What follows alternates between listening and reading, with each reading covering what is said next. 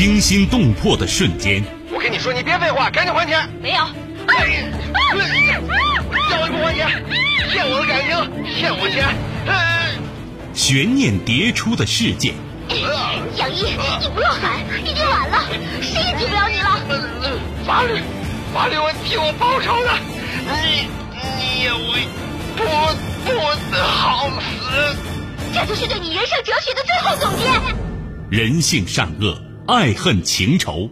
王恒，你说什么呢？我一直拿你当干儿子。什么干儿子？我才不是你干儿子呢！你我我告诉你，我就要跟你在一起，你赶紧跟他断绝关系。咱俩差着一辈儿呢，怎么在一块儿啊？你，我掐死你！谁是你今生难忘的人？谁没有今生难忘的事？难忘今生，淮南带您看尽世间百态。今生难忘，声音魅力，品味人情冷暖。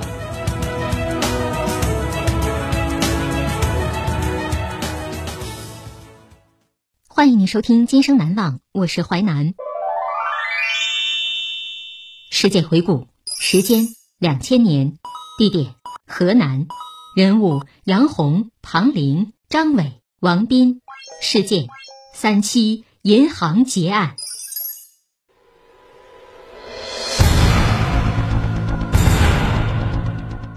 二零零零年三月七号。沁阳市农村信用社刚接到运钞车的两只款箱，突然闯入一高一矮两名男子，杀死一名储蓄员后劫走了一只款箱。三七银行劫案，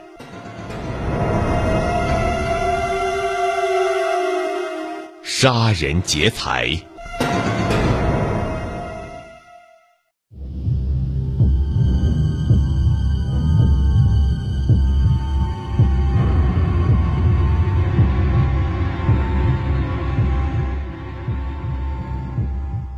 两千年三月七号，杨红和庞玲照例在早上七点五十分左右来到沁阳市农村信用社上班，一边打扫卫生，一边等候运钞车。七点五十五分左右，运钞车来到，在押钞员的戒备中卸下两只款箱，放在储蓄所营业室内。杨红打扫完室内卫生，把垃圾都递出来。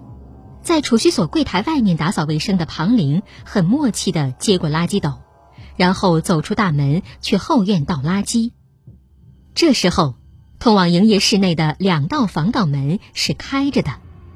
正在此时，一道罪恶的目光窥视着储蓄所。一高一矮两个年轻人突然出现，高个儿从庞玲的前方迎面走来。矮个儿却从他背后悄悄溜进储蓄所。唐玲见过这个高个儿，他一米八的高大身材给他留下了深刻印象。在此之前的十几天里，他多次来到储蓄所，查询一笔据说是从黑河来的汇款。谁也没有想到，这个人是来踩点儿的。在营业室内的杨红发现有人进来的一瞬间。几乎来不及反抗，便被矮个一把抓住头发，用刀捅死。矮个拽断了电话线，正站在离两个款箱不远的角落，等待着外面的情况。倒垃圾返回的庞玲进营业室时，发现门锁着，便叫杨红，没人应答，就掏出钥匙开门。打开两道防盗门时，突然被高个用力推到对面墙上。他撞墙后弹回来，又被高个抓住头往墙上猛撞，直到昏迷过去。矮个迅速撬开一个款箱，将钱倒进早已准备好的口袋里，但第二个款箱上了两道锁，撬开已经来不及了。他们只好忍痛放弃。找到杨红和庞玲的自行车钥匙，各骑一辆，分头逃跑。第一个走进现场的是一名储户。接着，一名储蓄员赶到。八点十分，庆阳公安局幺幺零报警台接到报警，杀人抢劫银行案震惊了豫北大地。刑侦人员迅速到达现场，三七特大杀人抢劫银行案侦破指挥部迅速成立。焦作市公安局局长决定，以案发地庆阳市为中心，抽调五百名民警参战，对沁阳市进行全面排查。各周边县市公安机关全力配合，封锁各交通路口，查堵犯罪嫌疑人。案情上报到省公安厅后，省公安厅领导高度重视，统一协调焦作周边地区公安机关及山西晋城警方，迅速设卡堵截。从昏迷中苏醒过来的庞玲提供了那个常来查询汇款的高个儿。储蓄所其他的工作人员和不少群众目击者向侦查人员描述了那个高个的相貌特征。储蓄所附近的两个居民还提供了另一个矮个的特征。三月七号下午三点，焦作市公安局刑侦支队技术室正在绘制嫌疑犯模拟画像。两个多小时过去了，屏幕上的画像终于越来越接近那个真实的高个，直到目击者都说像，技术人员才把它定格，如释重负的长出了一口气。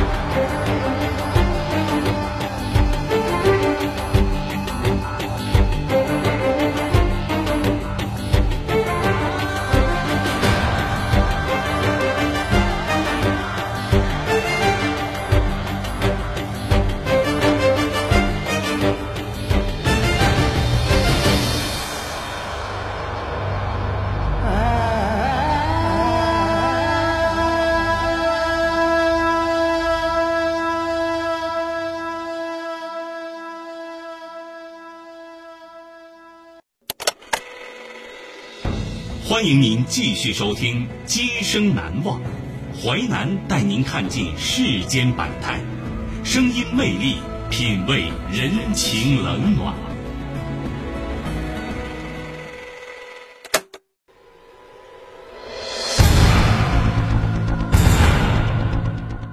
二零零零年三月七号，沁阳市农村信用社刚接到运钞车的两只款项。突然闯入一高一矮两名男子，杀死一名储蓄员后劫走了一只款项。三七银行劫案，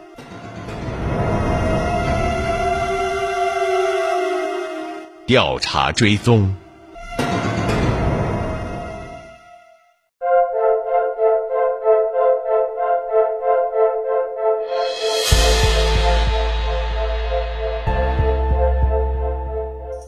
二十点十分，一个货车司机打电话向指挥部报告：七号上午八点二十分左右，与犯罪嫌疑人体貌特征相似的两个人曾租用他的工具车到洛阳。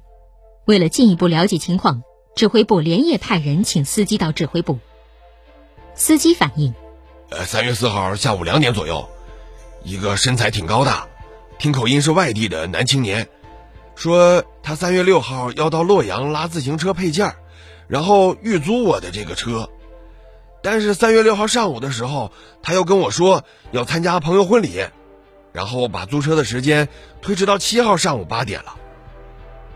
七号上午八点十五左右，这个男青年就来到我们预约的地点了，然后我们就开车往洛阳走。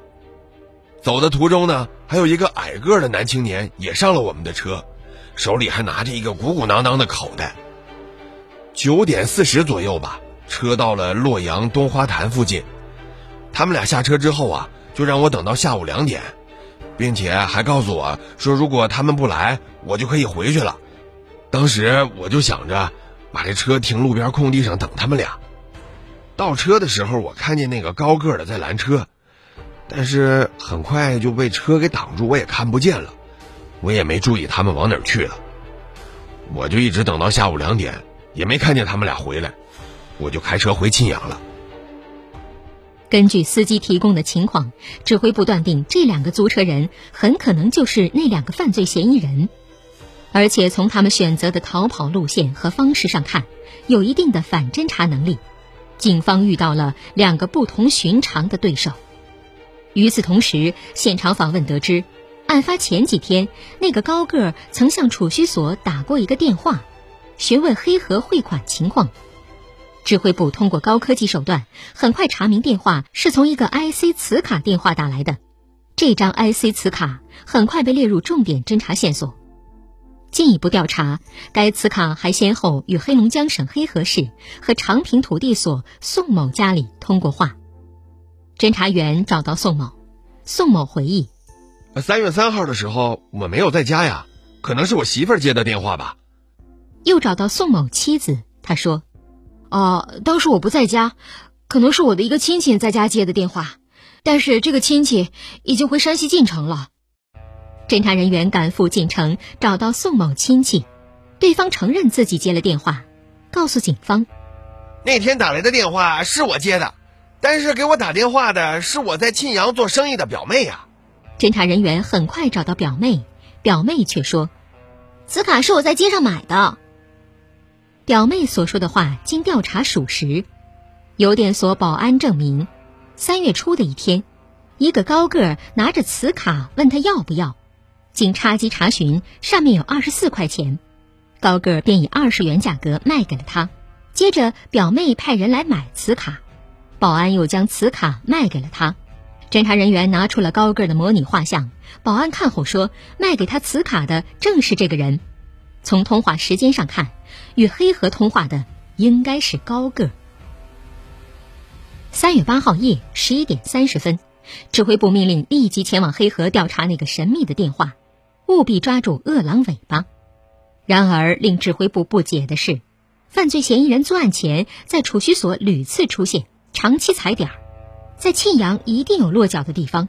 可是，大量警力对所有旅店像过筛子一样过了好几遍。竟没有发现犯罪嫌疑人的蛛丝马迹，这不正常。排查依然没有结果，难道犯罪嫌疑人像一阵风一样不着痕迹的彻底消失了？三月十一号六点，三七大案黑河工作组三名侦查员辗转郑州、北京、哈尔滨，抵达黑河市公安局。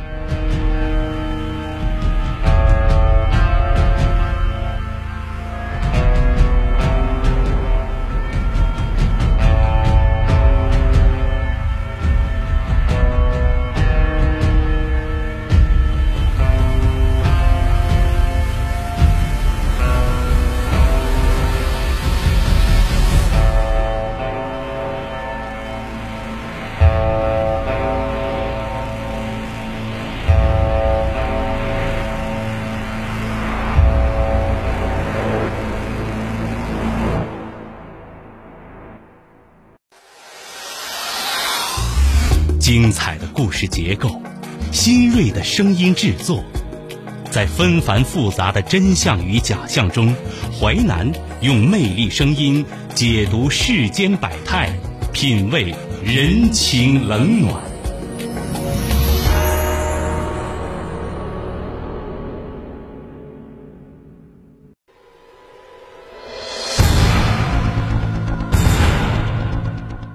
二零零零年三月七号。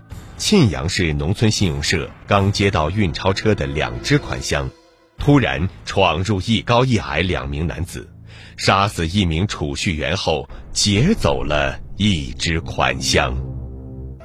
三七银行劫案，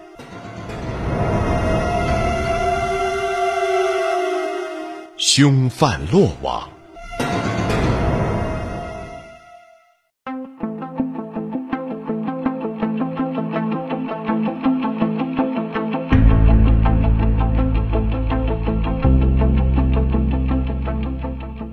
三月十一号，他们查到那个神秘电话是在火车站附近一家名叫福祥的个体旅店的电话。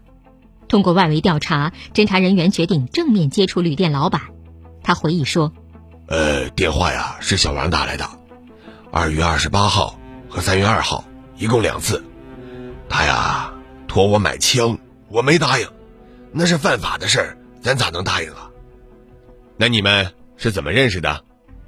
这个小王啊，去年九月份的时候，曾经在我这个旅店住过半个多月，一共两个人，另一个叫王兵，据他说呢是他堂弟。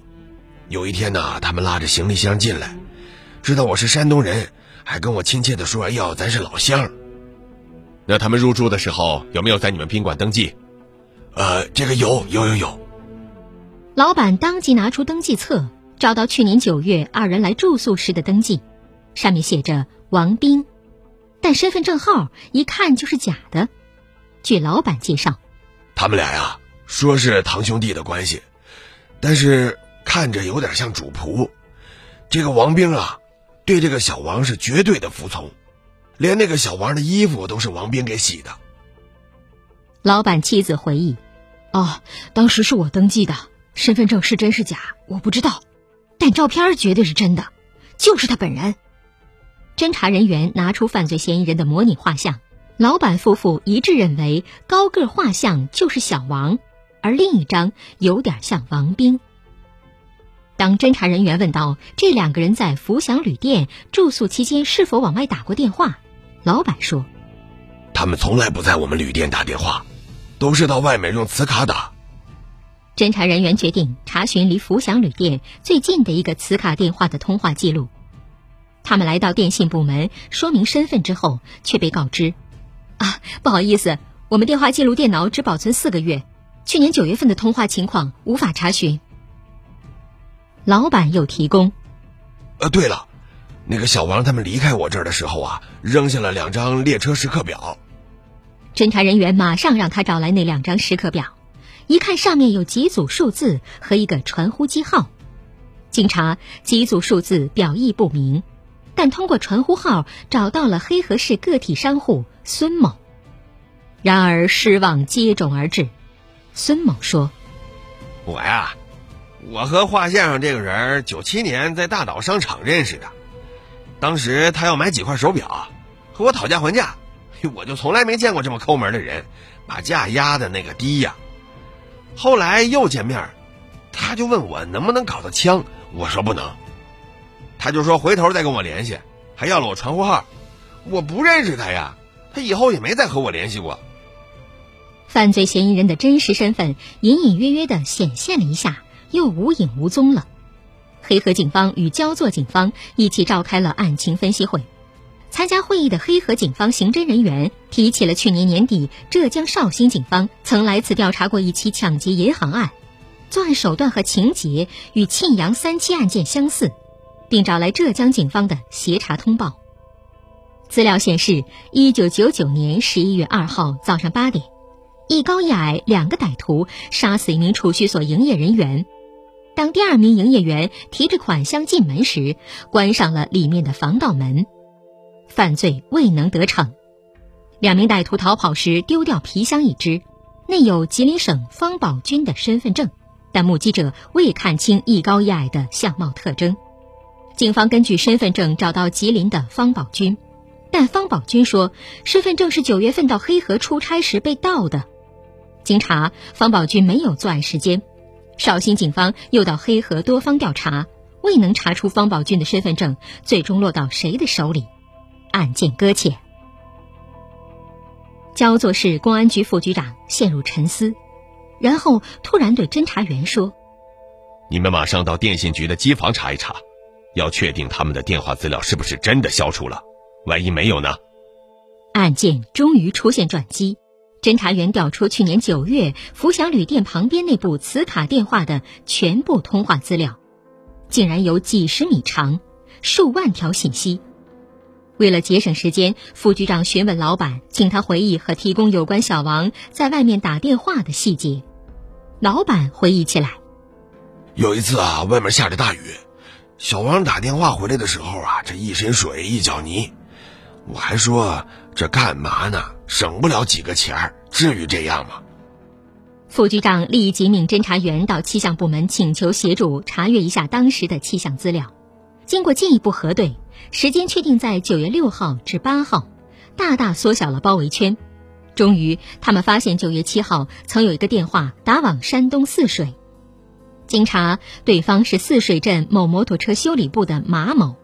十六号晚八点，马某和女友王某被秘密传讯，马某终于开口说话：“我们是朋友，我本来不想说。”三月十二号上午，马某正在修理摩托车，以前曾在他车行帮过忙的朋友王斌和张伟突然来了，两人一身的名牌西装，他们让马某一起去给张伟以前的债主还钱，共四万多元。中午还是张伟请的客，王斌家里很穷，张伟也没钱，怎么一下子就发了？马某问王斌，他说：“我呀，我刚在外面做了笔大生意。”侦查人员拿出模拟画像让马某看，他点了点头。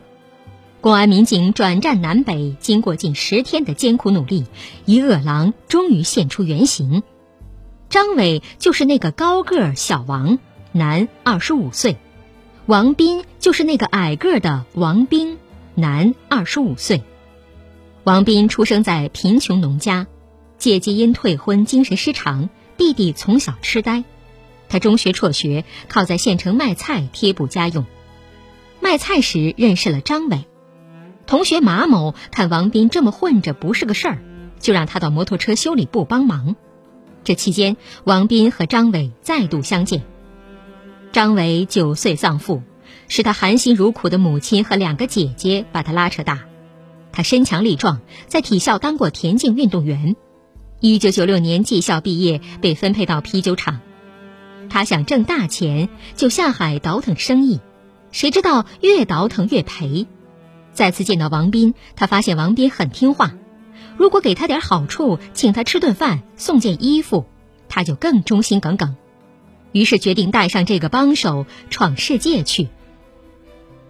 一九九九年九月，张伟借了一万多元钱，带王斌到黑河，想搞一支枪，结果无功而返。只不过在一个厕所门口见到了吉林方宝军的身份证。接着，他们又一起去了上海，在商店买了一套厨用刀具，抽出一把尖刀随身携带，又去了杭州，然后来到绍兴。一路上。他冥思苦想，没有想出发财办法。那天早上，他在旅店门口看见下面有一家储蓄所，运钞车正运来款项，一个罪恶计划就这么萌生了。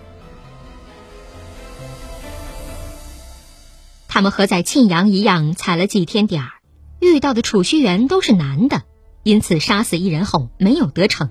他们迅速回到旅店，退了房，坐车向郊区逃去。这一次，他们成功了，逃跑得很聪明，乘火车绕道徐州，逃回山东老家。三月十二号那天，他们到泗水还账，张伟到宾馆找人，蓦然看见一辆豫 H 警车，吓得头皮发麻。但转念又一想，就算警察是神，也不可能这么快追到山东来，他们不可能知道抢他们银行的是山东泗水人。和王斌分手时，他们已经商量好了，过几天就偷渡，永远也不回来了。这是他们和家人的最后团聚。三月十七号子夜，夜色宁静，三辆警车悄悄包围了王斌的家。警察翻墙入院，打开大门，侦查员一拥而入。正在酣睡的王斌突然惊醒，可是来不及反抗，便被抓了个正着。三点五十分，张伟和女友的住处，在部队当过特种兵、人高马大的刑警连破三道房门。正在睡梦中的张伟像王斌一样来不及反抗，便被死死摁住，戴上手铐。三起抢劫银行案的两名凶犯，至此全部落网。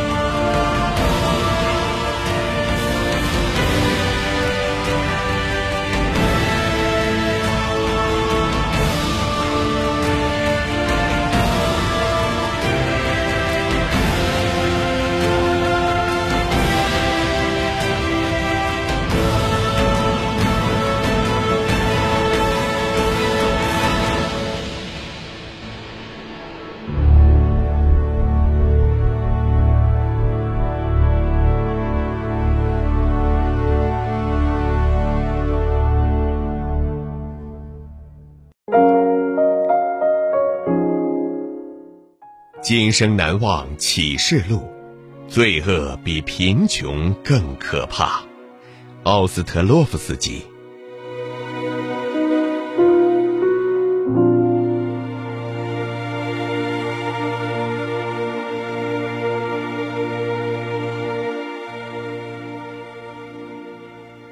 纪实小说剧《今生难忘》，编辑制作淮南，演播淮南一心，播出时间周一至周五十七点三十分至十八点。您还可以通过吉林广播网、蜻蜓 FM 在线或点播收听。